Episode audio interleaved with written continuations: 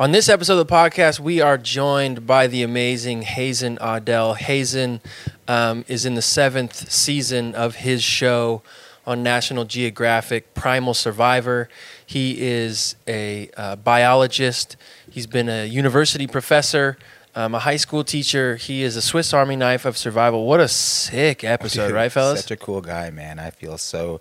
I feel like I need to be a better person after having sat through listening to him talk. He had such an interesting perspective on so many different things, but my favorite portion of the podcast episode um, actually is a is a it's the private it's the private part. It was the first part of the episode that we're giving only to our Patreon uh, family. If you Oh, go to yeah, patreon.com slash live at the lodge. Um, he uh, he he spoke a lot about the difference between um, these indigenous people that he's lived with for, for many months at a time um, and Western culture and uh, assimilating with both, attempting to try and uh, be in both worlds at the same time, which was super interesting to to hear. Um, what did you guys like? I, I don't know, Jules. What what did you pull from the podcast that you felt really inspired by? I'm sure there was m- numerous things. Yeah, man, he's just such a he's just such a good person that's trying to live hi operate his life from this like place of sustainability that it, that I don't. You know, it, it makes me almost feel like ashamed of myself for being like uh, aspiring actor in New York because I'm like, what am I doing with my life? And, and I shouldn't. I don't need to feel that way at all. It's like I, I think I'm a good human being at, at the same time. But man, he sure does, you know, put on so many different hats and, and do so many things with his with his life that, that just makes me feel inadequate almost. I, I feel almost insecure and I but I but I also like feel really inspired to learn something from him. I genuinely will go stay the night at his house and learn stuff yeah, from him. man. I, I hope we get to do a little little nature walk. I thought it was super interesting when he talked about depression, Same. about this rampant, um, the other pandemic currently happening in Western culture, which is not just uh, the coronavirus, but mental illness and depression. And he spoke about how self self centered that actually is, Yeah. and how when he goes out into these remote parts of the world and, and the remote parts of the globe, there there is none of this in these villages because people are so present about is now good, is today good, are we do we have enough food, do we have shelter, like bringing livelihood back down to the basics. I thought was was super cool. Um, Steve, what'd you pull from it? What what what was your favorite parts of the the show to kind of highlight what what the listeners are going to be able to to hear during this podcast? Well, I think you both just touched on the most potent parts of his basic uh, living in two different worlds and finding his best way to navigate his spirit and his mindfulness to curate both environments to the benefit of himself, but greater his total environment, be it the big cities in the in the Western culture, or be it just going upriver two miles and bringing a family some coffee just some beautiful stuff, just a uh, inspiring way to live. And I like that he wasn't very he he he didn't put you down in any sort of way. He just was like, this is how this is a way to live your life. Be introspective, respect, and kind of like self learn and self grow, self sustain. And I think that's just a beautiful message across the board. And as a crew guy, I really like that he shouted out how hard it is to trudge through the mud with 60 pound cameras and generators. And it's like you see the shine on this one guy, but his whole focus was on like the trench foot that his crew had working so hard Oh, just yes. to get that message out. So Yeah. poignant. Yeah, that was such an interesting part humble. of part of the show. Um, hauling in generators so they could charge Yeah. batteries and what we see right it happens all the time in show business it's like alan stone's on stage like dancing around like a little fairy Mm. and you don't see the 12 hours of work that the crew put in to like set the stage up perfectly and all the lights. And all you get to see is like the birthday cake with the icing and the and the and the flowers in place. But uh, in reality there's so much work and intention that that goes behind all these productions. And man w- what a what an inspiring dude, man! I think we, we should do our own little prime prime Al Survivor, where we all go you guys take me out into the woods and we. Well, uh, we uh, can't take Yeah, you was gonna say, anywhere, yeah, I mean- man. Come on, We- Mike. What are we gonna do? We're We'll gonna go out there. out, and we're gonna be like, man, my toes are cold. I Plenty of gotta- woods. Do we I'd have any more socks? There's plenty of woods night. around here. Um, we are so stoked about this episode. Um, we're, we're excited for y'all to listen. Make sure you head on over to patreon.com slash live at the lodge if you want to see some exclusive parts of this interview. This is Hazen Audel. How good's this? What up, what up, what up? This is the How Good's This podcast. I'm Alan Stone. I'm here with JP Gavs and Stephen J. Libby. Our guest Oh, today, yeah. whew, we got a good one for you. This is our good, our new buddy, our new best bud, Mr. Hazen Audel. Hazen is a um, Swiss Army knife of life. This man uh, can do things that uh, we have, through time and through the softening of the uh, American way, completely forgot. Um, I've, I've seen you. Uh, we we've uh, dissect, not dissected. We have uh, digested a good amount of your TV show on National Geographic called Primal Survivor. Thank you so much for being in here with us today, man. Well, thank you. It is awesome, and it's just in the last few days of us knowing each other. It's uh, it's exciting. We're gonna be hanging out lots more. Yeah, man. I think so too. Really stoked. Where do I? There's like. if you want to do I look directly at our fans on YouTube, you can look into that camera and say hi. Yeah, baby. There you go. How's it? I want to uh, I want to touch on some. We were talking earlier uh, for some exclusive stuff for our Patreon, patreon.com slash live at the lodge.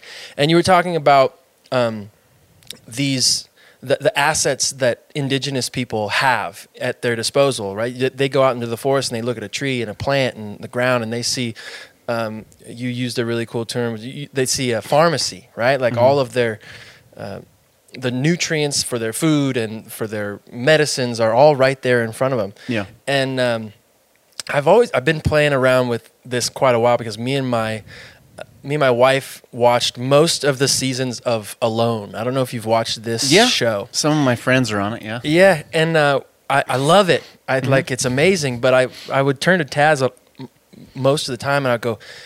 It's funny how these folk can go out and survive with nothing, barely anything outside for months at a time. Yeah.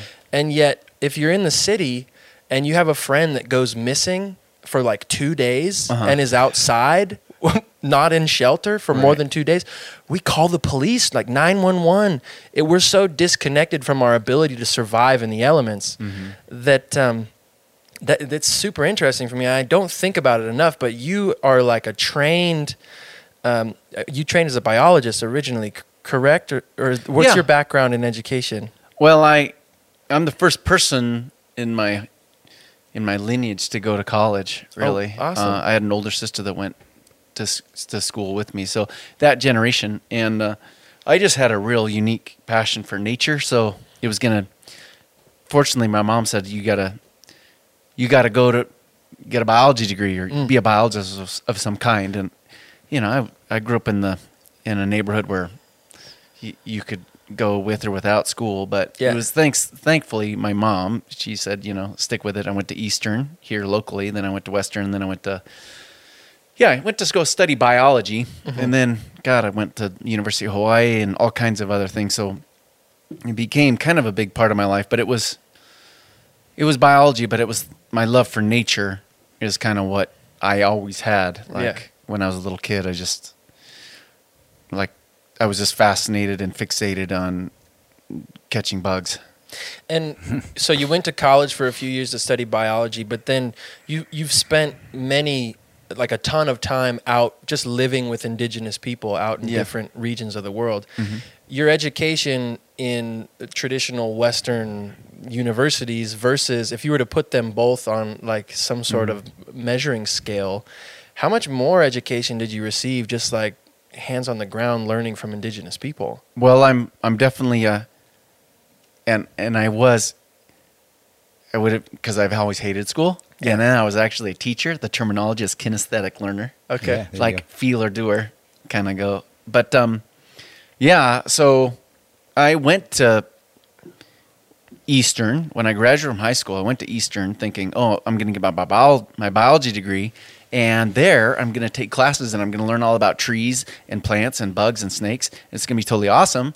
And, but that's not what you learn in school. Like if you take biology, Reading. you learn about petri dishes and the Krebs cycle and horrifically boring things like that. and uh, so I actually went to like two quarters. I don't know. I went to school for like six months or less at Eastern. Again, going like I don't. This is not what I signed up for. And uh, am I really like looking at the projection of how long I'm going to be spending in school? Is this really where I want to go? So I did drop out of school and because i just i had a vision for myself like i want to go live in the jungle and discover new species like new species of tropical fish and catch snakes. That's what i want to do for a job. And uh, and learning about all that like organic chemistry and stuff in school was like okay i'm out of here. I'm gonna like really see if the jungle is what I've been dreaming about my whole entire life. Is this is this really the path I want to go? And um, probably the biggest asset that I had on my side was I was really tremendously young and naive, and I thought I'm gonna ha- I'm gonna drop out of school and I'm gonna go to the pinnacle of biodiversity, my dream place where I want to work. So I went to to the Amazon, and I went to Ecuador, and uh, at that time I was mowing lawns door to door. Had an electric lawnmower with a big long extension cord, and I just roll it down like blocks and and uh, yeah, and uh, and I I had like a I remember the plane ticket was six hundred and eighty dollars, and I had a tea tea kettle full of cash. I had about seventy dollars left over, and I went to Ecuador and uh, I brought my camping equipment. I thought that I would uh, go into the jungle and camp, and then when I ran out of money and food, I would have to come back. And so I went to Ecuador. Uh, I had learned Spanish in high school, but I was a horrible student, like I said. But I always knew South America is going to be where I'm going to live, where I want to work. So I went to Ecuador. Couldn't speak Spanish very well, but with the best of the Spanish, I told the I told the bus driver, I said, "Dude, I okay, so get me out of this city, Quito, and I want to go to the jungle." Like I had a snake book, and I was like, "I want to go like this. I want to see this." And they're like, "What? No, nobody goes there. Nobody goes to like the jungle." I was Yeah. like, "No, that's where I want to go. Like the end of the road. Like how far can I go?" And he's like, "No, okay, all right. Well, here you go. Hop on this bus." And I got on this bus for two days. You know, it was like a at that time it was like two day bus ride was like seven dollars or something. Yeah. And um, yeah, it was like going down this bus, and pretty soon more and more people started getting off the bus, and the only people that were there were just like native people that were going home.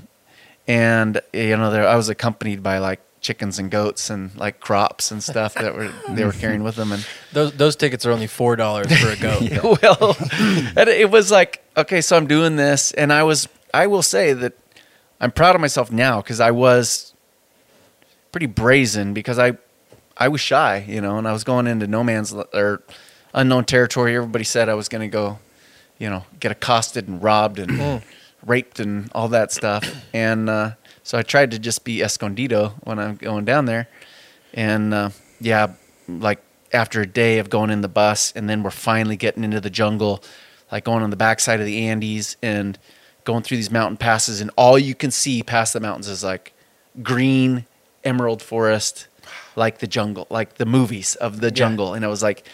I started to see termite mounds in the trees, and I started to see toucans flying by. I was like, "This is like the nature show. This is it. Get me off this bus." and uh, and yeah, I, I actually I I can remember being in the back of the bus.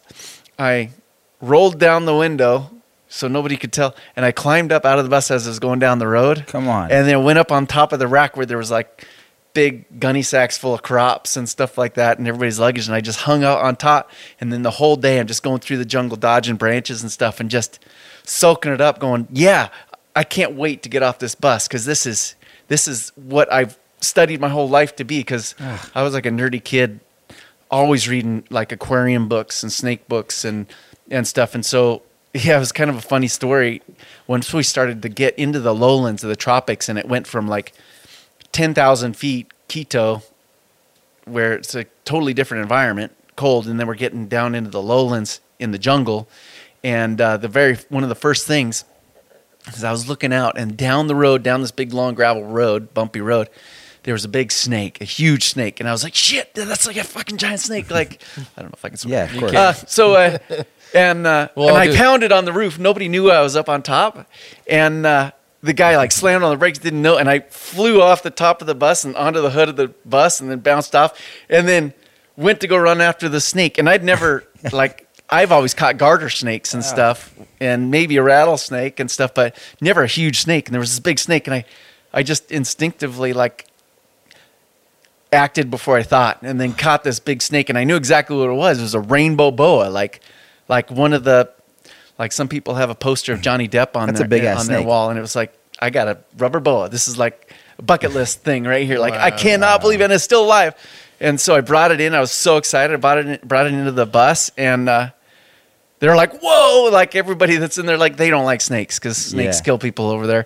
How, And, old, uh, how old were you at this time? I was 19 wow. and uh, and it was like this farmer brought me this box full of like yeah rainbow boa yeah they're, they're totally red you see, see oh yeah yeah see see, see how red dude. that one see how that one is like has this iridescence on it it was just like that in real life you know and now, it was why, that why does it turn that up? color? Is it just, the the- lighting, or it's is just it? the, um, this amazing color that it after it sheds its skin it has this this uh yeah that's so And yeah you knew you exactly imagine what, and you knew exactly. I knew what to do exactly. I knew thing. the. I, I was such a nerd. I knew the Latin name. I knew everything about it. So you had dropped out of college at 19 and you had studied this stuff enough to know Yeah, if you were to pick up a boa constrictor this big or a rainbow boa, you were going to be okay. Well, I got bit to shit. Yeah, on that. I was all bloody and stuff.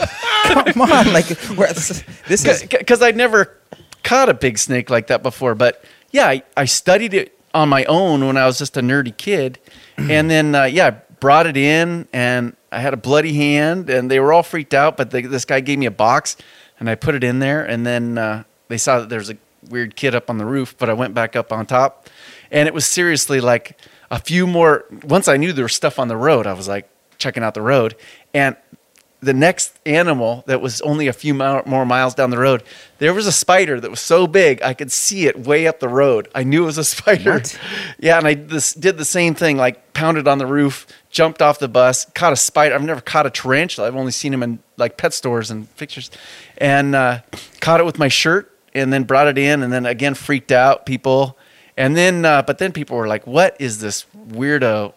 child white kid doing It's got a zoo on this bus by yeah, now. you're Right. the only white guy out there. Yeah, you're the like, only person, and nobody you're goes on- like a goddamn fool. yeah exactly And and so like, what's happening? Are people like talking to you? Or they were all ex- freaked dis- out like what is discouraging going you on from- but then they were like the, the the asset that i had at that time was i was so young and people are like you know i'm unintimidating but Mhm. and it's way easier to make fun of this dumb child you know and so then so then pretty soon everybody's like rather than being in the back of the bus staying away from me and um, away from my animals they're all up there like accompanying the bus driver and they're all having the rest the most fun time for the rest of the bus ride looking for animals that are on the side of the road.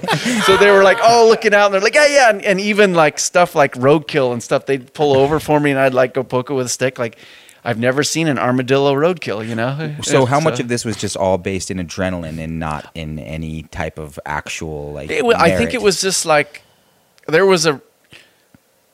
It's only kind of now, now that I'm like in my mid 40s, that I realize how how unique maybe I looked at the world because I, I was just like a social misfit when I was a kid.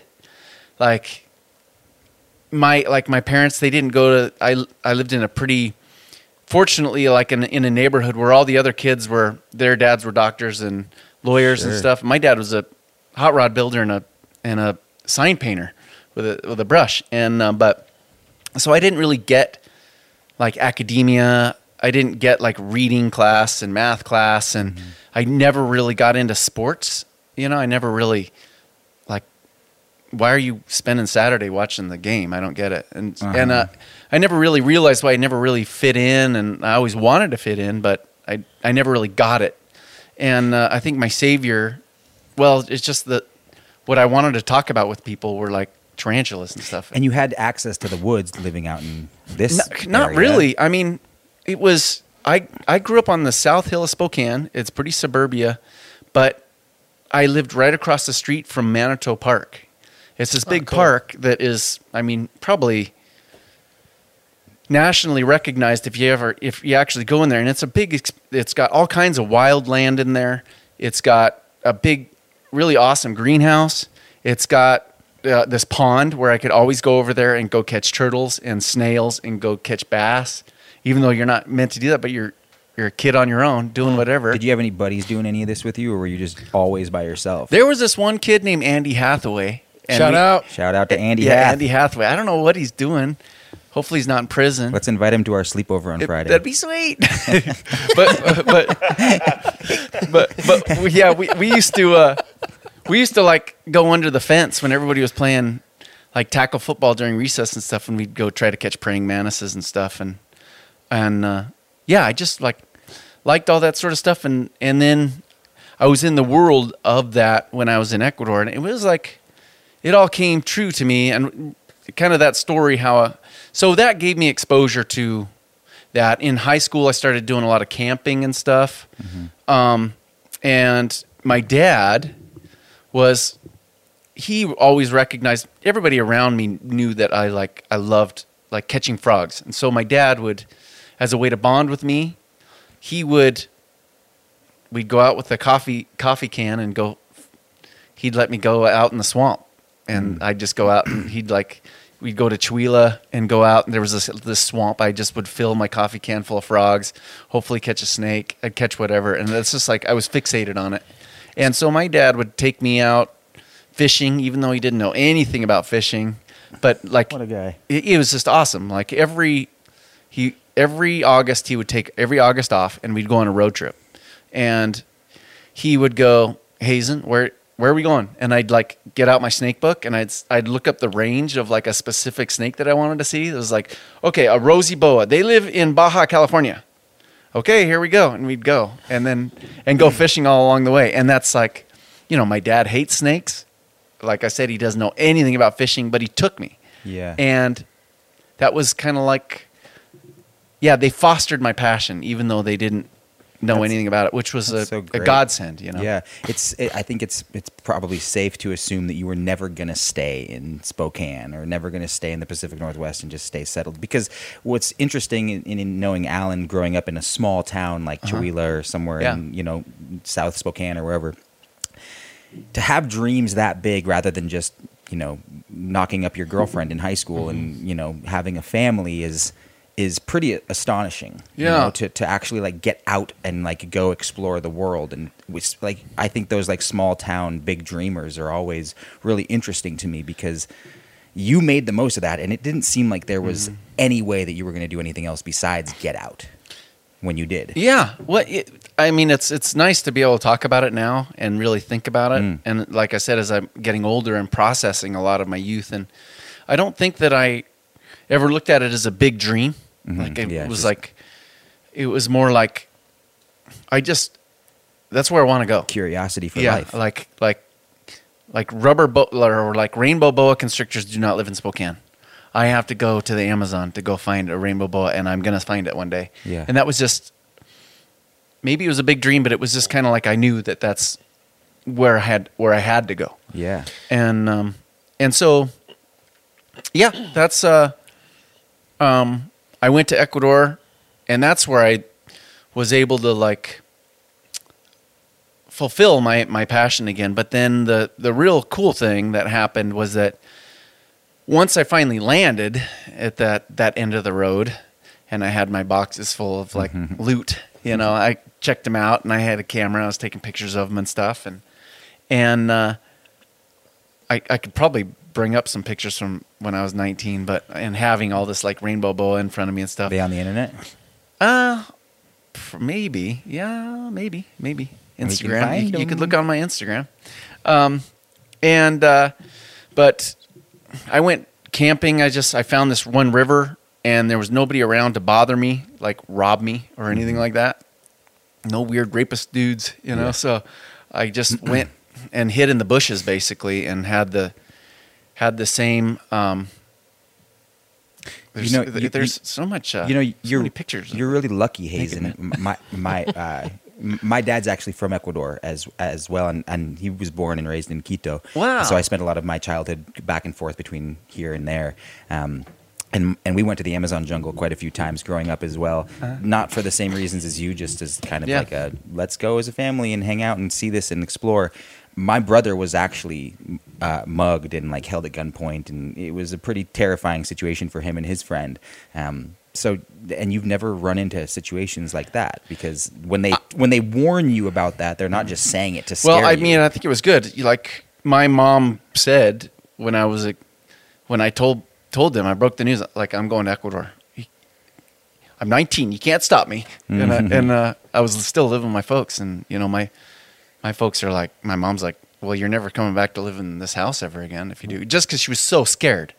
Like Wow. they, they have never they've never gone out of the country or anything, and I really had to make that decision, you know, because I was I was fortunate that I did have such a great family, supportive family, and um, but I went, and the thing is, is that, and yeah, you all you hear about is like don't drink the water in Mexico. What could Ecuador be like, you know?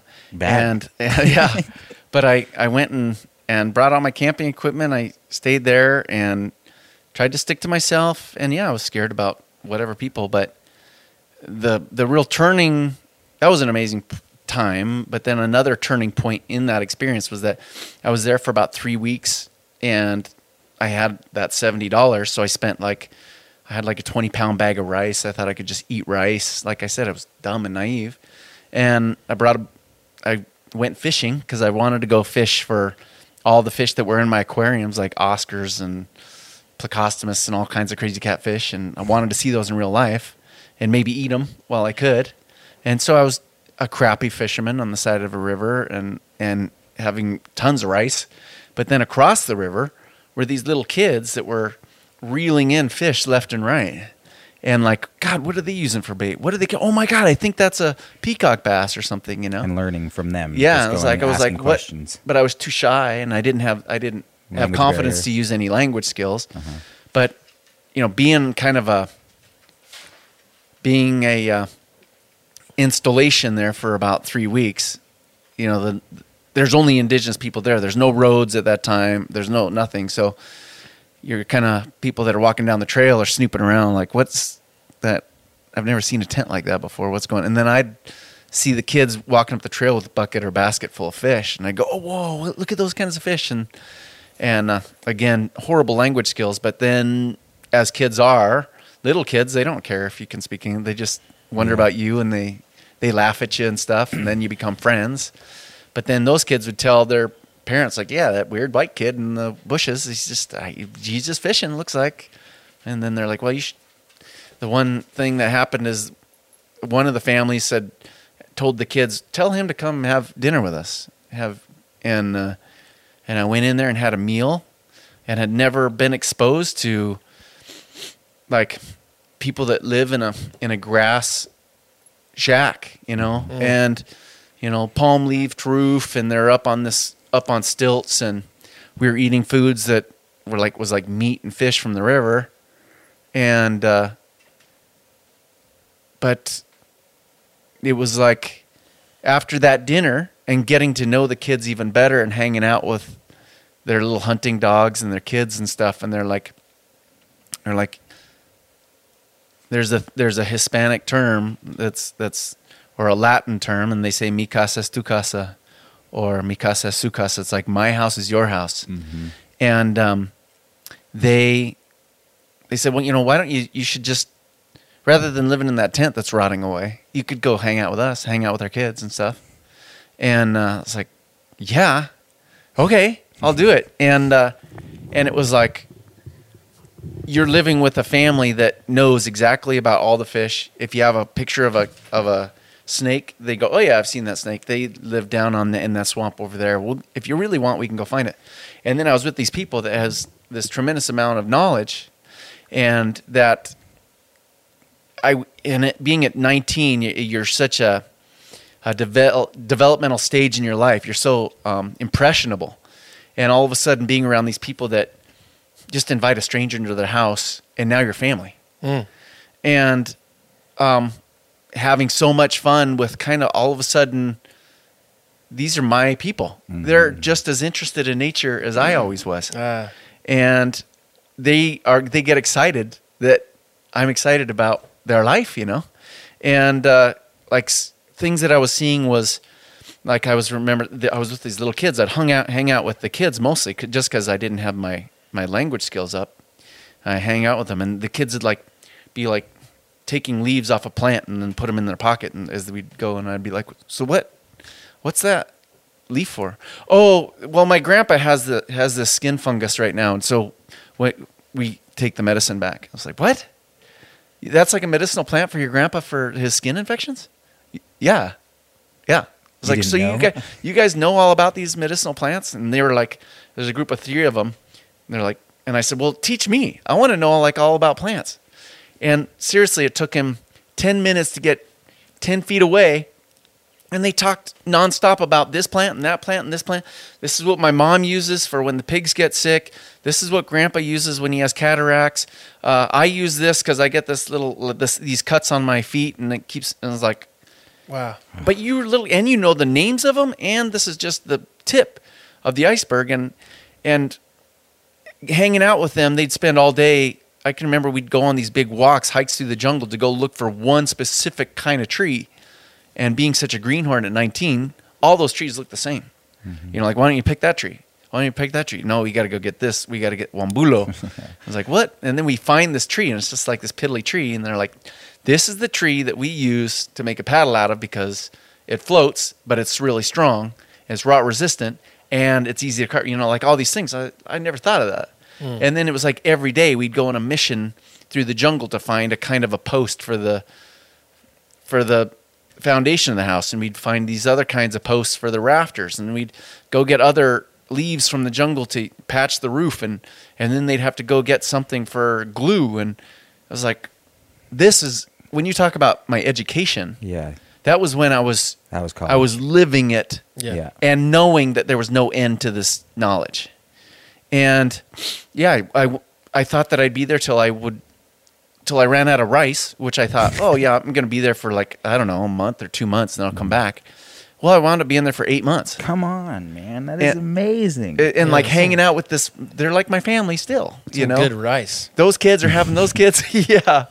so, and, so uh, they didn't they didn't require you to have any other resources thereafter. Once your No. rice ran out, you were kind of helping, taking yeah, care wh- of. What it was like, what I was doing was, um, when I was talking about like getting wambulo, that stick, that was a pole to be able to pull myself up and down this one river because they taught me how to how to canoe in a dugout canoe to go up this river and help the family transport coffee that they were growing in a like a finca or a field that they had way up river. I'd take that to the middleman to get processed processed into coffee somewhere else. And so it was kind of like, yeah, I was just working with the family, then I was working with the community, doing stuff and knowing that I needed to pull my weight and somehow, but also knowing that this is a tremendous opportunity. Mm. And yeah, I can remember when you talk about like how unsafe it is and how the fears that everybody had before I left. And I can remember going back, it was like Christmas time. And there was like a Christmas party and all those all those kids that were always partying in high school that never invited me to their party. They were having like a Christmas party and I went, you know. And I was excited and I, I had stories to tell and stuff and They're like, we've been working at the local Fred Meyer's and hanging out. It was like that. Bagging was- groceries. You're like, oh shit. It was like this kid, like having conversations Wambulo. with kids that always made me feel so insecure and stuff. And then, like, you are the same kid that was in, like, I felt like I had, I'd learned so much. And that's all I wanted to talk about when I came home. Mm. And see, it was like so instrumental in my life. And then when I came back, the only reason why I had to come back was, well, to reassure my family that I'm safe. And then I went back to school so I could stay in school. So I went, like, finished up a couple more quarters at Eastern. And then the day that summer got out, I already had a plane ticket booked to go back to Ecuador. Mm. And that just became my routine going back to my family, um, exploring more of Ecuador, finding opportunities to get deeper and deeper into more remote. Now I knew that that there was these cultures that I am with are becoming more and more washed out because they're assimilating with societies and stuff. They're less tribal, or and the the deeper I go, the more the more wildlife, the more skills, the wilder it's going to get. And so I was just hell bent on this mission to get as deep as I possibly could go, and and yeah, that was just became my lifestyle, and uh, yeah. You, were you able to communicate with your family in any capacity when you were over in the Amazon? oh, there was a is it just all, just like we don't know where he is right now for eight months? It was uh, it was like that. I mean, it was. I mean, we're we're talking 1993, 1992, 1990. Might have been 1992 or 1993. There's no cell phones. Yeah. And literally, there was like a handful of telephones in that country Right. to be able to that had the capabilities of ringing to the United States. And to do that was always such a ball ache, you know, like okay, it's 2 days in a dugout canoe, another day in a motorized canoe and then 2 days in a bus Just and then look around and see if the phone is even if they even have electricity left, you know. It's like, Mm, you know, so incredibly third world still then, you know. and you know, you'd make these these calls and spend all of your money trying to make a a 30 second call back then. Mm-hmm. And I'd write letters and I can remember I had a camera and I found I'd go on these big quests to try to find somebody that could process my film and get these pictures and then I I can remember the photo quality was so shit that I did have a picture of like me holding a big rainbow boa and you know Yeah. it's showing off to my parents and there was a photo blem on my face and it looked like I had this huge scar on my face. And so then they got this picture and you know they're like writing me that, like when you go back home we'll figure out a way to get plastic surgery on your face. But I never got those those letters back got of yeah. course you know? They just like my poor family spent months worried about me. We just worried sick. And I, and I I feel bad about that but that's the only way it could have ever happened back right. then you know? Right. So you, um, for for many years, you go out and you live in Ecuador. Um, did you explore outside of Ecuador? Were you constantly going back to the Amazon to try and learn from those indigenous people, or did you? I, I know we watched an episode where you were over on Primal Survivor in Papua New Guinea, and you went to the Arctic. Like those seem like completely different. Uh, The- What's the- environments? yeah they, they were different i i knew how good i had it in ecuador because i had my people and later on i started to have a so i could afford to go down there and afford school and contribute to my community i started a guiding business down there I ah, cool. say, how are you later on money? yeah so then i started i kind of found a way that i could speak english i could bring in tourism and i could take people on jungle trips and then all the people that were raising me at the time they were valuable as far as canoe drivers cooks additional guides? And then it became kind of like this it just all started to work out. Like hey if you build a like a lodge or like a little jungle cabin we'll rent it out from you. And then i kind of started this whole industry along this area. And um so then and then again that just enabled me to have even more access to go deeper into the jungle there. Yeah i always wanted to go to places like all the other places like africa and stuff but i could afford i was still i was still dirt poor you know Yeah. cheap. I couldn't afford things. And and uh, but that was a place that i had great access to. And then uh, i did finally eventually by the grace of god i guess i i uh, graduated with a bachelor's of science at uh, western washington university. Then um, since i was i knew that i wanted to do tropical biology it, it was it was another cool thing. Like i went and did like a little student exchange for like a quarter to hawaii university of hawaii because they do tropical biology. And then you know i started chatting it up with all the professors and stuff because you know i'm another new kid but i know all these things about tropical biology and i've had these experiences. So then they're like well you should pursue graduate school. And then i got a scholarship at university of hawaii because they wanted to be a, me to be a part of the program. And that was awesome. So then now i'm i'm in school but mm. learning actually learning about the things i want to learn about.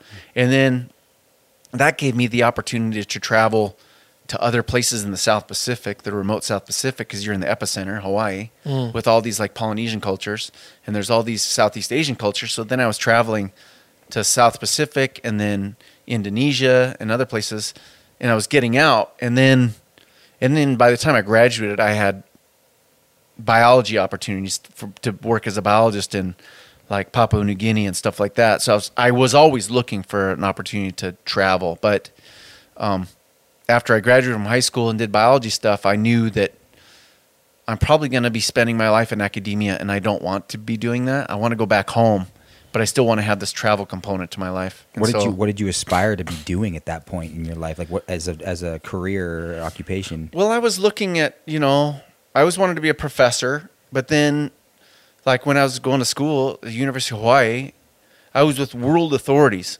on what they know about. And, you know, you'd be invited to dinner and they'd be raising their, their kids in an apartment.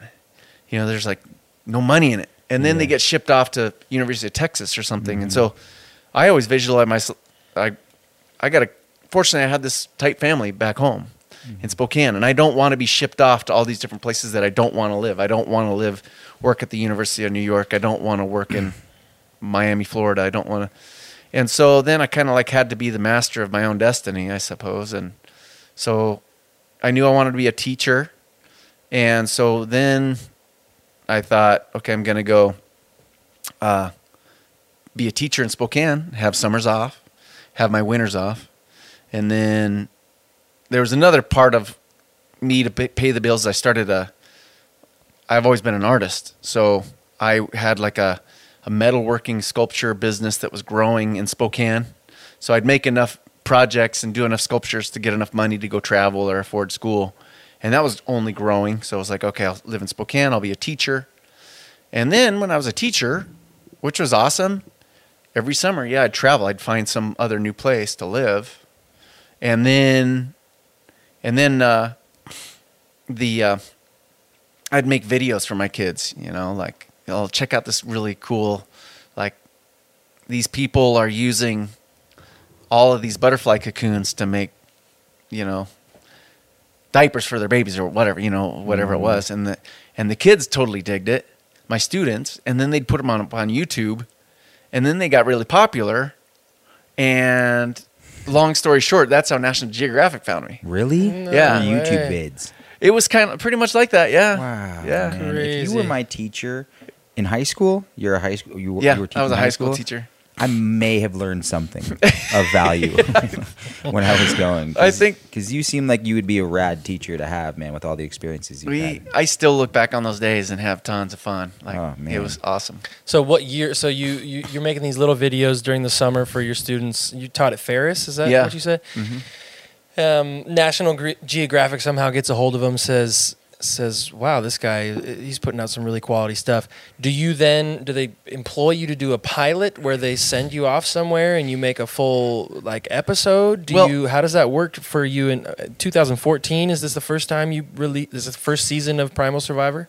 God, I don't know. I don't know how long have we been doing this? Like six or seven years. or I think that's like where that. it, I think that's what it said Yeah. on TV. But so what was happening is I was making these videos, and then I connected with another guy that I went to to graduate school, and I again all the, so many things happened in my life. Like I could count twenty different things that if they would have went left or right, I wouldn't be here today. Right. And one of them is I met this guy named Rob Nelson, and he was just uh, he was just adamant about being a wildlife filmmaker, and we connected. And uh, Rob Nelson, he's got a little Patreon too, by the way, and uh, we we just decided that we're going to make nature shows. That's like we're going to do it. Let's make nature shows, and they were so incredibly hammy, like but just guerrilla style. And he was like way smarter than me. He's definitely the brains of the operation, and we were putting up on YouTube too. And we called our we called our business the Wild Classroom, and uh, we were like incorporating extreme sports and catching mayflies at the same time. You know, like weird, crazy, corny Out, stuff. out in the world. Yeah, just Yeah. like whenever we could, you know, we'd. Hey, my parents live in Dallas, and there's this sweet swamp. Come live with my parents, and we'll go like do a couple videos on like you know whatever in the swamp. Yeah. And we went and and and uh, yeah, he saved up money. We went down to Mexico. We we kind of got a group of us friends that were kind of nerd people. We made these like documentaries. We thought we were like pretty hot shit, you know, but they were so bad. But we were like traveling in Mexico making this documentary and but all that was just practice, you know? Yep. And then through those videos that got pretty popular, the wild classroom and stuff, we as a group were were in like invited to places like wildlife film festivals and stuff where we were rubbing shoulders with Discovery Channel, the BBC, National Geographic, and um, really all those people that were involved with that because they followed their heart with so much as you know show business if you're not passionate you just don't like you don't accept the word no and you just Yeah. fucking keep going Yeah. all those people are, are doing really amazing things in in film and documentary and science and i'm totally proud of them and and without them i wouldn't be here and so yeah i owe people like rob nelson so much in my life you know Shout out to Rob. So Shout when out. you please please please do when that. you when you plan a season, you're on your seventh season now Mm-hmm. of Primal Survivor. Um, I would imagine at some point you'll get maybe not. I could be speaking out of turn here, but you'll get tapped out potentially on like places you can go that you haven't been.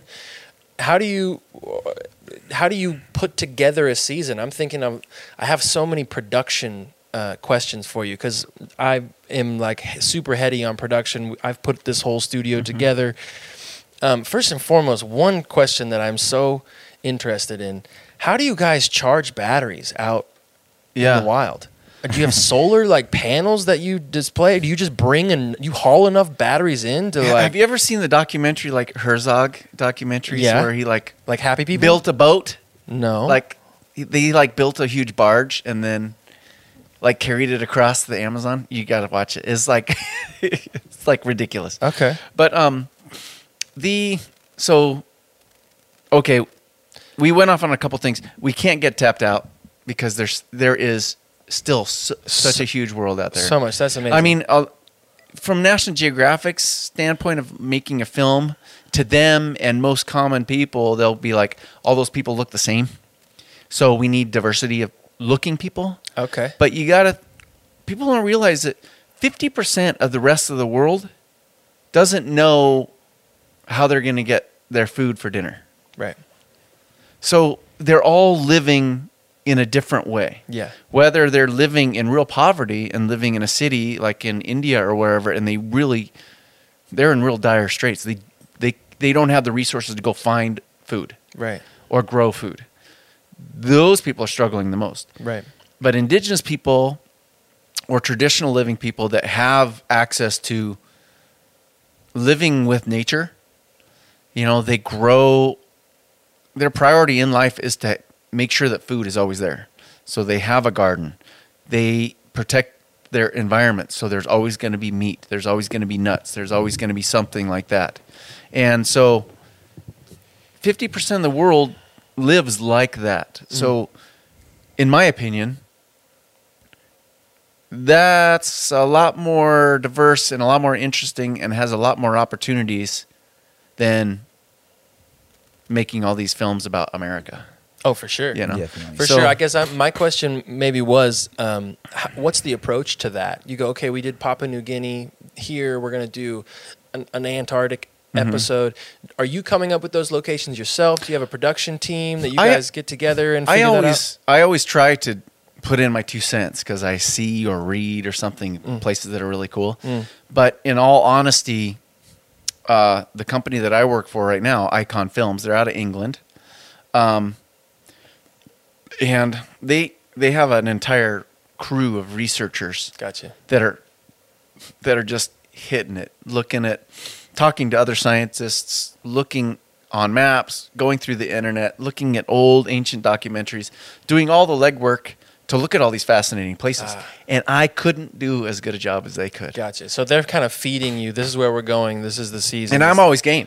I was And- like, hell and- yeah, I'll go. And I- do sure. you? But uh, the episodes that we watched, you're you're learning so much from the indigenous people in that specific area. Do you fly out early and like take a lesson? Do Yeah. you just know this stuff prior?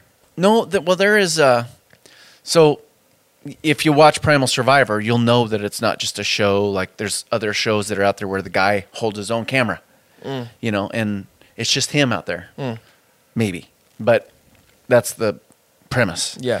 Um, if you look at the show, it's obvious if you really look deep. Like it's high quality. Like it's got these beautiful panoramic shots and it's got these night shots and night vision stuff and drone shots and Yeah. that takes talent that I don't have. And so there is a film crew that's out there. But we're still we're like frontier filmmakers. Like when you were saying how do we charge batteries? Um like we did a we did a film in the Darien Gap. The Darien Gap is in Panama. It's the only reason why we don't have a highway that links North America to South America is because of this one incredibly remote, incredibly wild place in Central America. Um, for one, it was too rugged, too swampy, too mountainous to be able to make roads of any kind. It's too you just couldn't do it. Then and too remote. And then um, now that we may have the technology, we may have the World Bank investment doing it. Then it just became uh, overrun by like drug trafficking and guerrilla warfare and stuff, and just so blatantly unsafe that nobody could go there. Wow. And um, but because of all that, it's this very wild, unique, beautiful place full of jaguars and stuff. Wow. And um, we wanted to make a film about the people that live there, the indigenous people that live there. The Embera is who we were with. There's a handful of other traditional living people, and uh, yeah, it, it's no man's land there. Nobody's ever filmed there, but we wanted to, and it's uh, we had again hell bent by like fury and passion and the desire to do the ridiculous. We went and we wanted to go film there, and our we were going to make a journey to actually walk across the Darien Gap, and uh, we did it as a film crew. Wow. So that means when you say no, there's no solar panels. We had to carry generators, like Wow. like with gurneys, like going through it. That's what I'm wondering. And I'm Who's did we? you have- Who's we? How's So how so the people? we the we when uh, we have a film crew, so there's six people that are involved with kind of like following me around and I- and I have to give them so much so many props because yeah. I'm taking care of myself and that's kind of all all I have to take care of and a lot of times I'm carrying a bow and arrow and I have so much more experience than everybody else too so it's a little bit not quite as a foreign world to me Wow. but imagine uh, the the poor cameraman that's trying to follow me and I'm all over the place like a like Yeah. like a, a a wild beast or something you know I do whatever I want and yeah, uh, yeah. A rainbow boa. yeah, exactly. and they're carrying around a 60 pound camera, following me through the mud and up through the mountains and over logs and stuff. And they can only see through their little, like, teddy bear butthole, Yeah. you know, Yeah. into the camera and go look at me. and uh, so, yeah. And they're, like, by the end of the day, they are wiped, you know. And then they got to wake up in the, they got to wake up and perform again. Yeah. I, for me, if I'm suffering and it's real suffering, that for the channel that makes a good television Yeah, show, yeah. you know.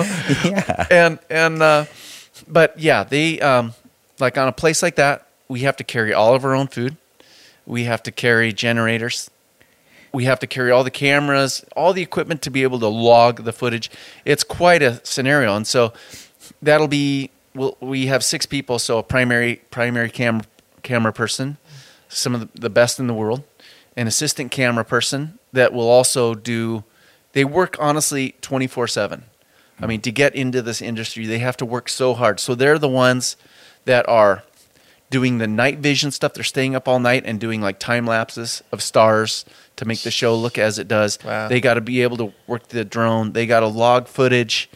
I mean, they're nonstop and they're exhausted, but they, I have so much respect for them. So then you've got those people. You've got a sound person that follows me around. You've got, um, you've got uh, like a producer that makes things happen. You've got an assistant producer that makes things happening on the ground. Like, how can we make this shot work? What's that? And uh, so then those are those people. Then the other people that need to have shout outs are the people that are like helping us with carrying food and and making sure that the crew is taken care of because Yeah. those people honestly on that shoot the cameraman would wo- work all day, follow me around, and then have to go and spend a few hours cleaning the camera, making sure it's going to function the next day. And then he's got to set up his tent. He's got to set up his hammock. And hopefully somebody's out there cooking food for him. You know, and they are like during that shoot, we all got uh, such severe trench foot. You know, they have to. I can go barefoot. I can watch where I'm going. I'm accustomed to it. Right. I've, I've been barefoot ever since I first went to Ecuador because I learned from the best, and I've ensured that my feet work properly. And you know, people don't have that luxury, so they've got to go in work boots. They've got to follow me around. It makes and not get bitten by poisonous snakes and all that stuff. But their boots are constantly wet, and they get severe things like uh, like trench foot. Yeah. So trench foot is uh, like on that shoot, it was um, you know by that time we're a week in, and uh, people physically couldn't walk. You know, like the the cameramen, the sound people, and so they're to watch my people that I care so much about, and I have to carry out. You know, I'm living out in the wild, and that's how I like to live, because one reason is because I get a chance to look at I can I can go out all night and go look for snakes and go fishing and do all that sort of stuff. But those guys have to get a good night's rest. And when you see them there was dinner cooked for them somehow, which is like some meager camping dish of like spaghetti in a cup and that's all they get. And then they have to I've seen people just literally crawling or or they're so exhausted or so, in so much pain that they can't even eat. And then they have to go crawl into a hammock and then perform the next day. So this is I, I really wish the show wasn't about me because these people Oh, my are God. incredible. But it is it is the kind of things that to get this kind of film and make it so real. I was I worked for Bear Grylls uh, as his survival consultant on his shows like Man vs. Wild. Yeah. And I was this is before I got into show business. And um, I had never been to Ecuador and be, seen such nice hotels.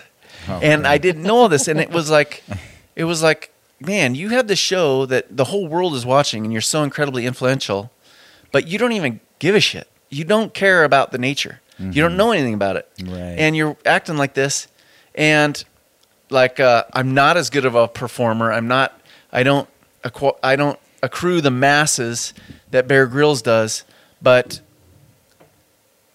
I I'm I'm just out there because this is what I actually honestly love to do. Like when you say did they pick the right person for the job? It's not that I'm a great actor it's like no one would love what I do more than me. Yeah. No It- one would love suffering as much as me to get to the goal of seeing more nature and, and being with these indigenous people and doing what it takes to actually get the entire genuine experience that I'm after, regardless of if the television is on me or not. You know, It. I mean, it shows, man. I don't. Yeah. I don't know if. Uh, Thank you so Obviously, much. we're we're our own worst critic, but me and Julian watching through the first couple episodes of Primal Survivor, we're just like, dude, this guy, you're you're you're captivating. You're so into what you're doing. It shows. It's not a. Facade. It's not a facade. There's no, not to throw anybody under the bus, but I just sincerely like think you in front of a camera is such a joy to watch when you're out there teaching people these um, indigenous ways and teaching them how to survive off the land. Like I was captivated, dude. It was it's really Yeah. good stuff. I, man. I Yeah. I'm stoked to hear that. Yeah, man. You're not presenting in Thank you. any like performative way whatsoever. As Thanks. far as we're concerned, it's It comes very off really authentic, genuine. man, and Thanks. super genuine. Um, so I, I want to talk maybe backtrack a little bit. So you you start doing these videos for your high school students, and you're bringing them back. They're putting them on YouTube. They're getting some um, they're getting some views. They're getting some attention. You start at some point. You would have had to connect with Icon Films, and they mm-hmm. would have been like, you know what? We think you would be great as the lead on one of these nature shows because, mm-hmm. I mean, there's Discovery. There's Discovery Planet. There's there's- National Geographic. There's BBC. Like, This is like 15 different channels that are doing mm-hmm. these types of shows. Um, t- talk about that. Like, how did that connection happen between you and a production mm. company based out of England? Another serendipitous, so much luck. Yeah. God, you gotta you gotta position yourself the right place at the right time.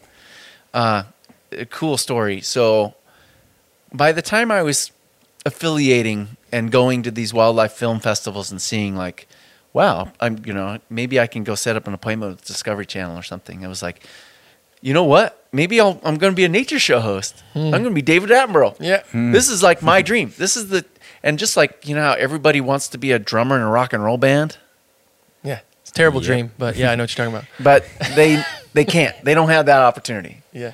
You're like one of the few. Um, but uh, it was like, I'm going to be a nature show host.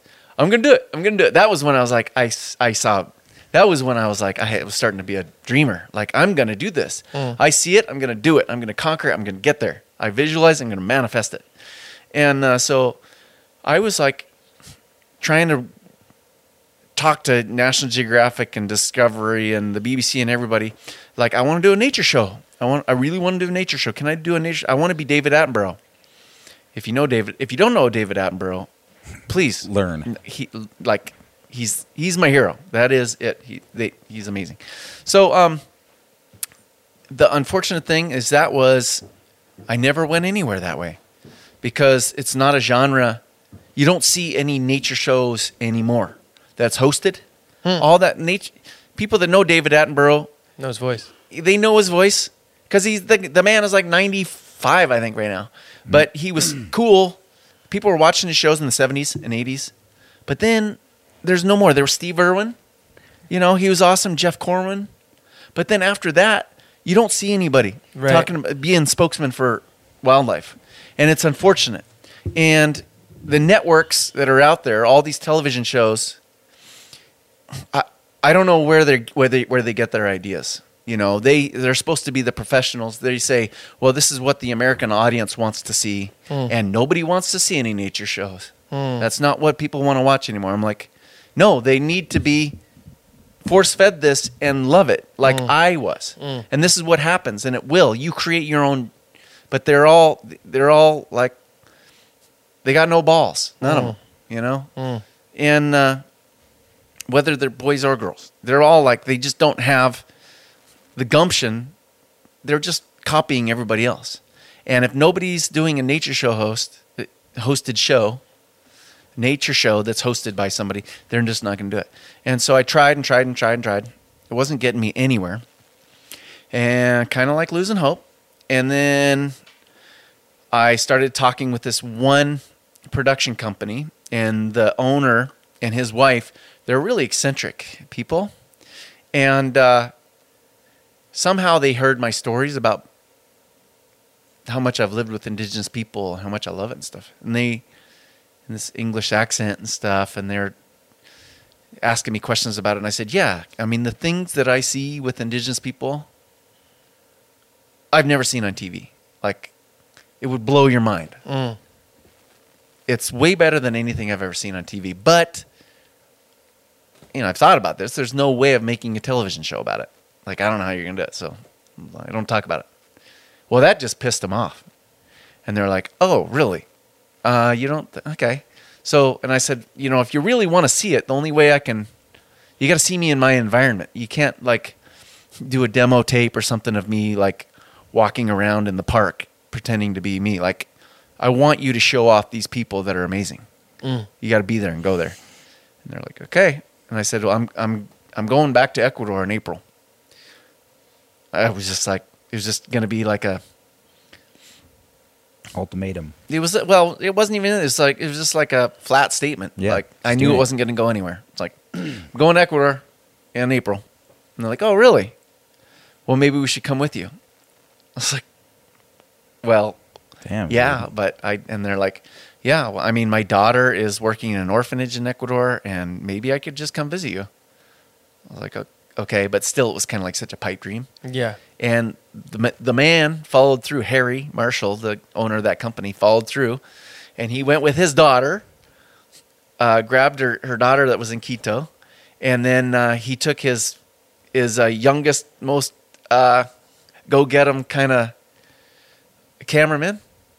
And uh, yeah, he was just like a, a greenhorn cameraman too. The three of them went and accompanied me to Ecuador, met me there, and they just did like a demo tape.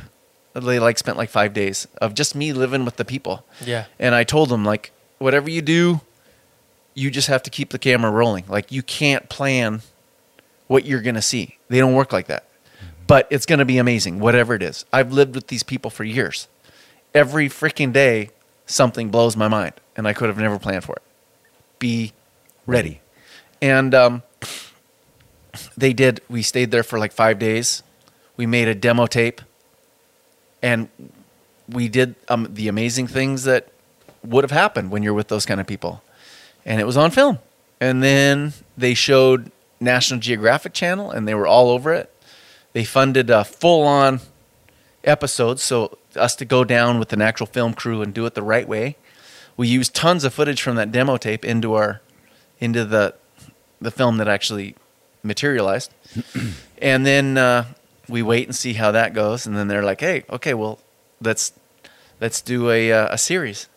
It's like freaking sweet, man, home run, right? Cool. And then uh, and yeah, here we are seven series later. You know, I've been able to go around the globe sometimes like three times a year. Wow. And I would have, I would have really never thought that I would have ever had access to Africa.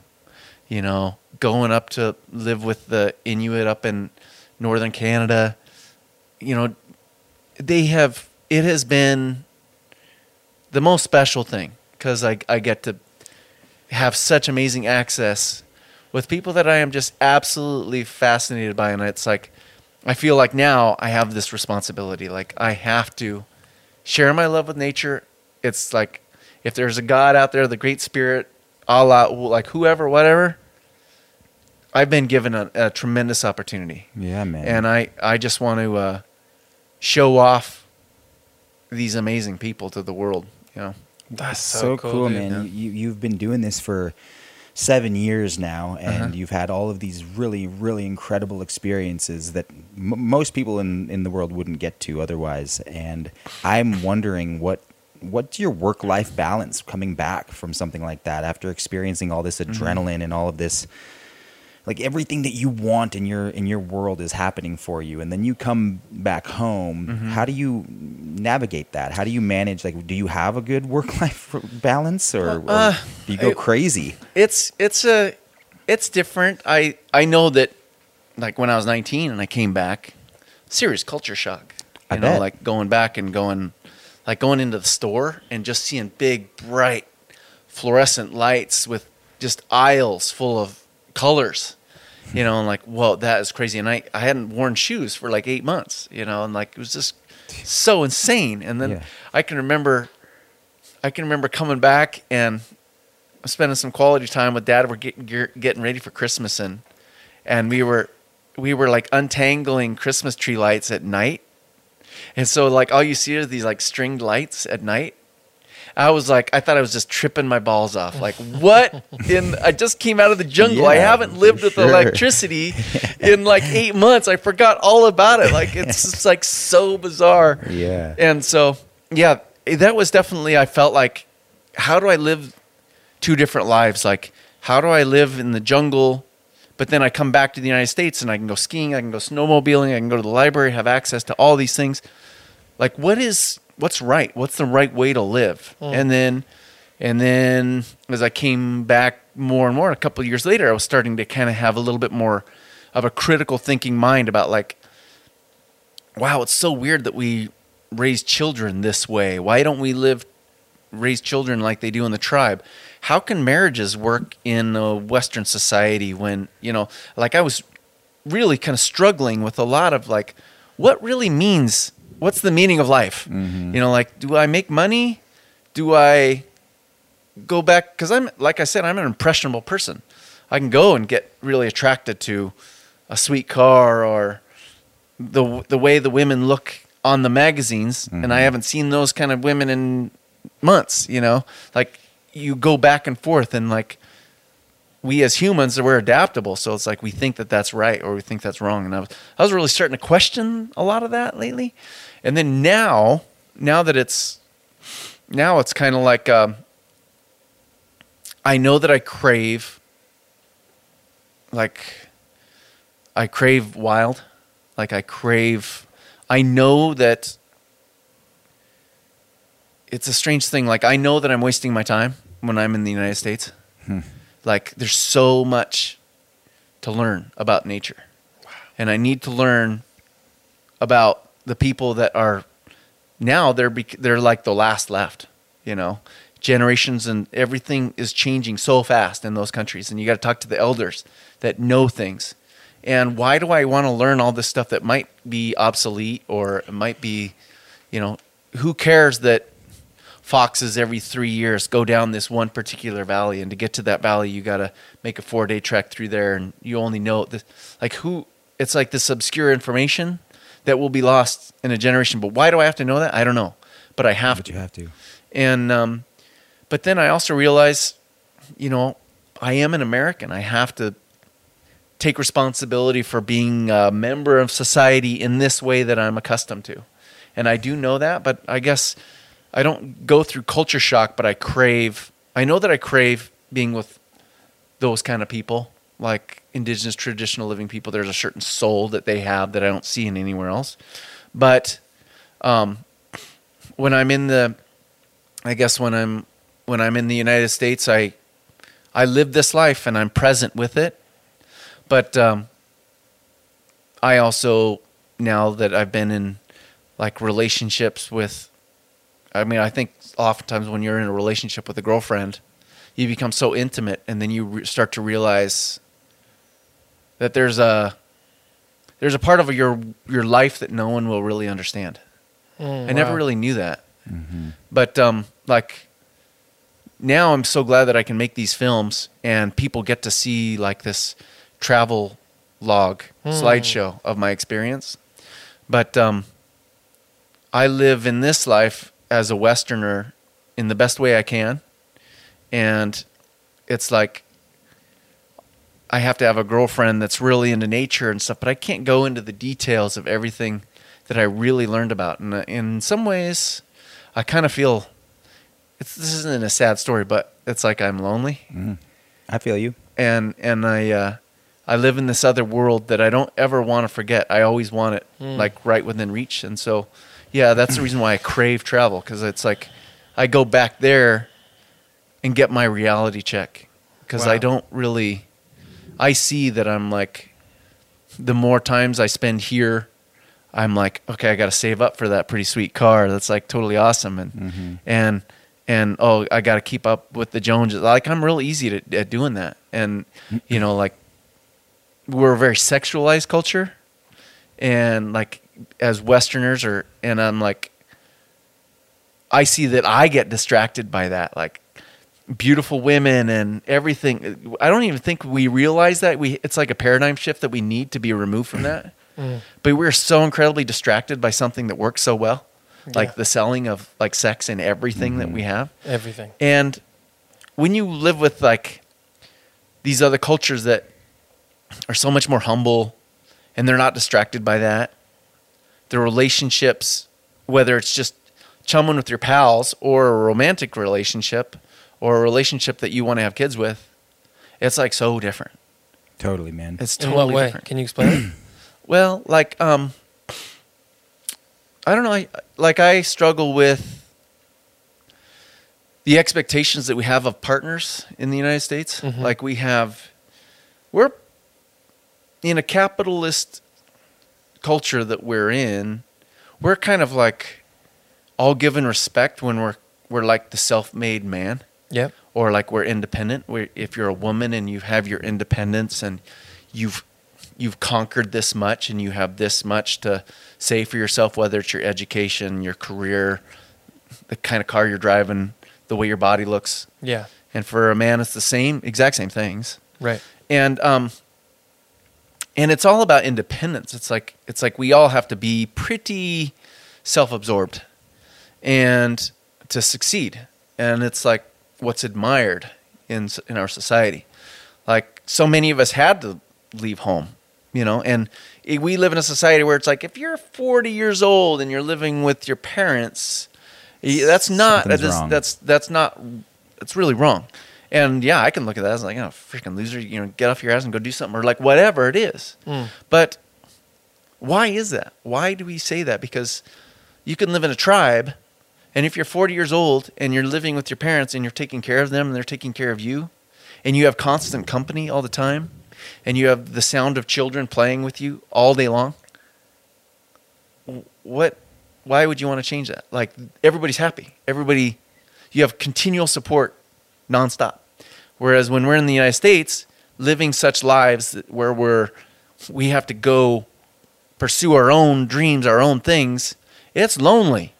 And that's why we have such depression because we're it's all about us. And it, I always think that like I suffer from I I can only say this because I suffer from it. Like I see, I that's why I need to go get back to Ecuador and get my reality checks because uh, it's like when you're depressed. I don't have the a real good way of like saying exactly. It sounds terrible, but depression is like you being self-absorbed about how you feel, Right. Right. and It's inward. it's very it's like yeah how come i'm not happy how come i'm not it's it's and people can't help it because that's how we that's how our society functions Right. we are materialistic we, we well we're capitalists and that's how we are but if you go into a tribe their days for days on end are horrible sometimes but they don't have the luxury of just thinking about themselves Right. they want to think about the welfare of their tribe Wow. they want to make sure that their children are healthy and happy, that the grandpa is getting fed, and but they're always together, and you're always supported. And think of the difference between when I look at like relationships, like if you're going to raise, if you're going to find a partner to have kids with, say for in, in a male female relationship, like as a Westerner, you've got, you've got like you you have to choose a partner that is like uh the same kind of diet that you have. Like are they going to be vegan? Are they going to be into health food? Are they do they eat Alan shit all all day you know? Or like or like you know are they are they into sports do they like playing sports are they active or are they not active what kind of what are they what are the expectations that they want out of life are they fine living a humble life like in a really humble house or a trailer or Yeah. or not even having a house, living in an apartment, or are they going to have a big mansion? Are they going to be in a mansion on the lake? What career do they have? And then we have these careers that are taking us all over the country or the globe. And somebody's a lawyer and then they get a job over in New York. Are you going to pick up and take your family over that way? Well, what about her? She might have this career where she's a doctor or she's just an artist loving loving this niche that she's in or just or whatever whatever job she has and they're all like the world is pulling you in all these different directions mm. and we're always changing because we're like we can go to the library and all of a sudden find a whole new look i want to be a cowboy now sweet honey we're going to go we're going to be a cowboy. And it's like we change all the time. But in these other relationships it's like the expectation is to live happily and have healthy babies. And so a lot of them are like you're going to be a farmer i'm going to be a farmer and we're going to have healthy babies. That's it. That's how like that's how humans have evolved in a lot of ways. And so it's like um it's uh yeah in the united states we can be whatever we want to be which is a wonderful thing. We can we can have a boyfriend a girlfriend they can have different kids that we can not have married be married whatever.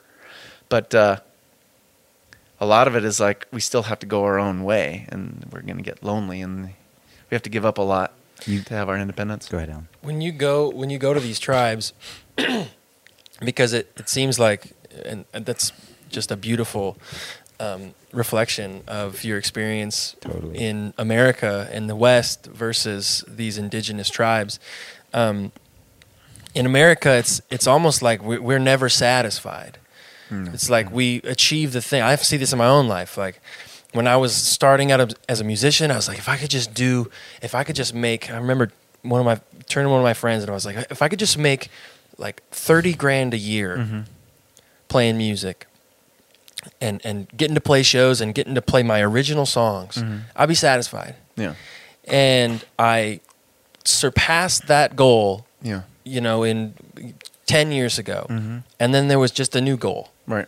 And I achieved that goal. And then there was the new goal. And I achieved that goal. And I'm 15 years into a career and I still am not satisfied with like, I'm happy and I enjoy what I do and I and I love getting to play music, but there's also still this like it's not good enough because you have this new goal and you can set your sights on this new thing. Um, this question kind of has two prongs with folk that you meet in uh, these indigenous tribes who seem to just be so happy. Like when you see them on film, they seem so joyful and, and content. And maybe that's just the clips we're seeing, but um, is is that outlook on life that's like it's got to just the new goal, the new goal, the new goal. Is that just absent, or or is it? Yeah. I mean, in a lot of ways, it is. Yeah, Um, you know, I don't, I don't think any of these cultures, I don't think it's right that we, that, you know, none of them live in a museum, right? Like, Right, of they're- course. Like, we're constantly evolving. We're constantly, it's just that the exposure to change is happening so rapidly. Every day, every day, it's getting more change. More change happened today than yesterday. yeah, Every day. right. Of course. Um, and yeah, there's no way that we. It's really difficult to find contentment as uh, what I look at as, as capitalism. I'm not anti-capitalism or anything like that. It's just it's the way it is. Without capital, the only way for capitalism to work is if there's growth Right. constant growth. But, and that's how we, it's so hard to get that out of our psyche. Like, I have to get better. I have to accrue. As I get older, I'm going to be wealthier. I'm going to get out, myself out of this situation. I'm going to get better. I'm going to get better. I'm going to get better. Mm. Well, that doesn't really allow us to live in the present. And for a lot of indigenous people that aren't exposed to more and better and more expensive and all this growth things, you focus on the present. So everything is enough. You know, like I have worked it out to where I have this garden that's always going to be enough. And there's always going to be enough deer in the woods to hunt. There's always going to be enough fish because I'm not I don't want any more than that. But now we want more. So capitalism is like, oh, if there's fish in the river, it's better to have 100 fish than a fish because 199 of those fish I can sell. Right. And once you get 99 fish and you get that much money, well, I'm going to buy a boat now and get a thousand fish. Mm. And other, the way human evolution has gone, because capitalism is relatively, it's a, it's just a coat of paint compared to to the depth of human history Mm, and right. evolution. Yeah. This is brand new. It hasn't worked itself out, and it's obviously not sustainable if there's constant growth. Because with capitalism, okay, if there's if you have one oil palm that you can extract oil from, well, ten oil palms are better than one because you can make more palm oil and make a profit of it. Now it's like, look at what's happening to the rainforests all throughout Southeast Asia. It's like palm oil. There's no more jungle Right. because there's money that's palm oil is money. Where in, in a lot of indigenous people that are still left don't need money every day. What's cool about what you do as you're as you're talking about this is you're almost like a beacon uh, or a compass towards um, a you know capitalism as you're talking about it. It's it's growth but it's only growth in one direction. Right. it's just a financial growth. Whereas in order seemingly for us to correct we need to grow in our understanding of the entire ecosystem that we're living within and, and what your show and what your life seems to teach people is growth in other areas right? The growth that utilizing the natural world around you versus this specific product is better. And um, man if we had more of that to balance out this one-dimensional growth we might be we might be in a little better shape than we are. Definitely. Yeah, I I wish I could sit here and tell you all the answers. Mm-hmm. You know, I don't know how to change that. I understand that's the ugly side of it, and we're seeing obviously that's not sustainable. Right. It is not. It's not. But humans have been sustainable for Homo sapiens at least five hundred thousand years, and if you consider where we're at being unsustainable, which is about probably the last three generations, four generations, and it's getting progressively worse.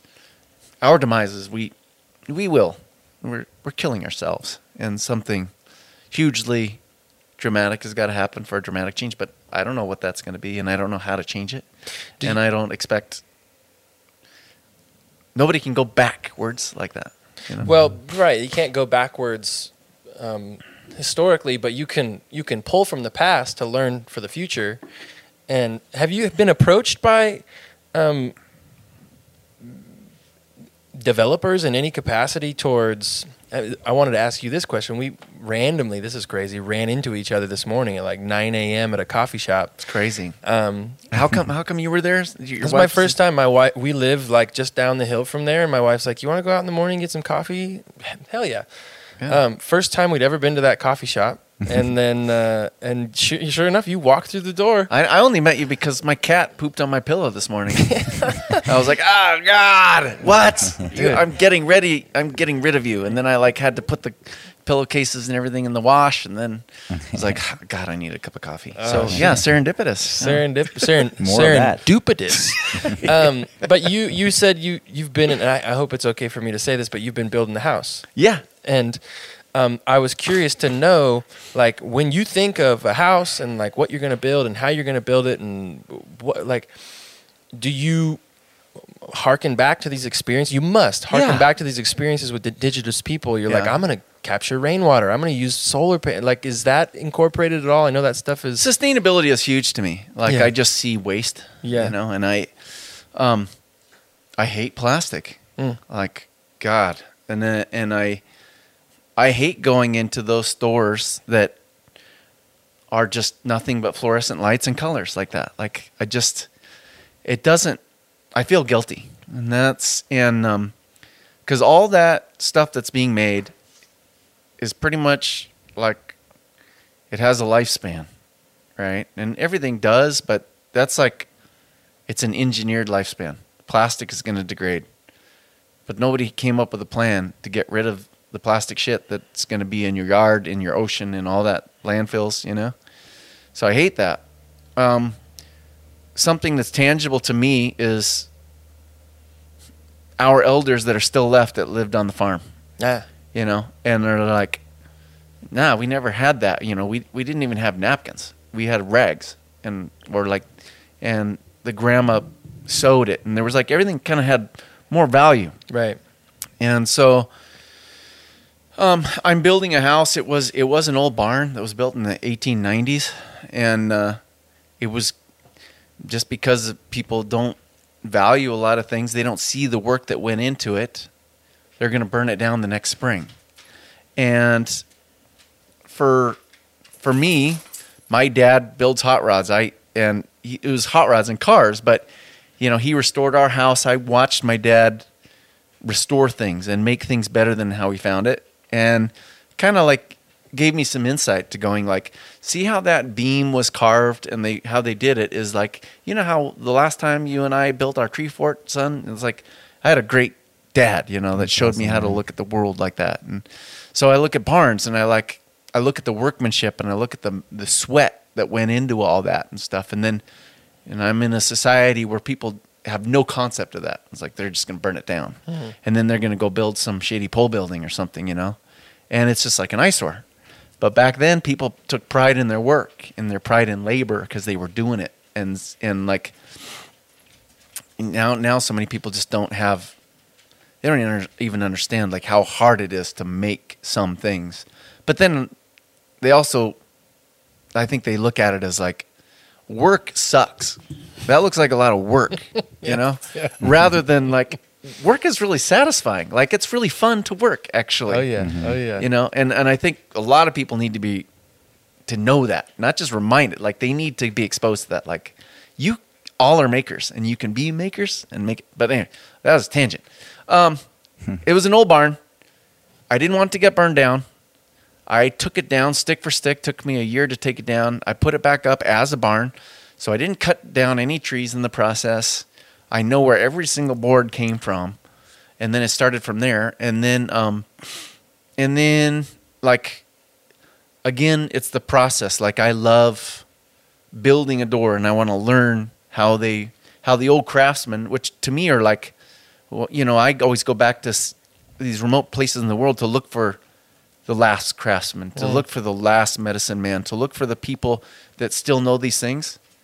Well, here in the United States, three generations ago, people knew how to make their own door. I want to be like that. I want to be like that old man or that woman, you know, that knows how to do stuff. Like my grandma would make these amazing doilies and crochet, and I'd be like, shit, I'll never have a girlfriend that knows how to make that, you know? Mm. And yeah, man. And uh, so yeah it's just kind of like it's my own little world that I, honestly it, it really is my own little world. And maybe that's when i say i get lonely it's like that's how i communicate with myself. That's how i spend time with myself is building my house because everything is handmade. And like i either restored that light fixture or i built it myself. And you know indigenous people are incredibly resourceful. They have everything they need. But it's like the more you know, the less you need, because they just make whatever they need. You know, if they if they need a basket, you can't go to Wally World and go get a bucket.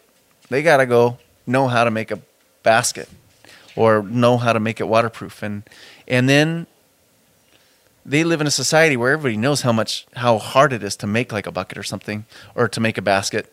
And so that's a commodity and that's a way you can express yourself. As an artist, it's like, you know, I'm the way I'm different is I'm an exquisite blowgun maker or I'm an exquisite bow maker or I'm an I'm an I'm incredible at doing that and then you know, people can express themselves in their crafts like the the woman that builds these amazing baskets or you know, shawls, you know, whatever it is. And it's, and it's like that's kind of like my own expression to myself is this house and and then um, you can't do it all like that in the United States but like with with if you have a house that's all made out of old wood it's like the old bones are always talking to me. It's like I've kind of that's my take on on materialism is like yeah that board doesn't talk to people but I think it does. And it's and it's my relationship with that board. And and then being self-sufficient you know I realize that you know again edu- being educated and knowing the effects like i'm with indigenous people that don't have fish anymore.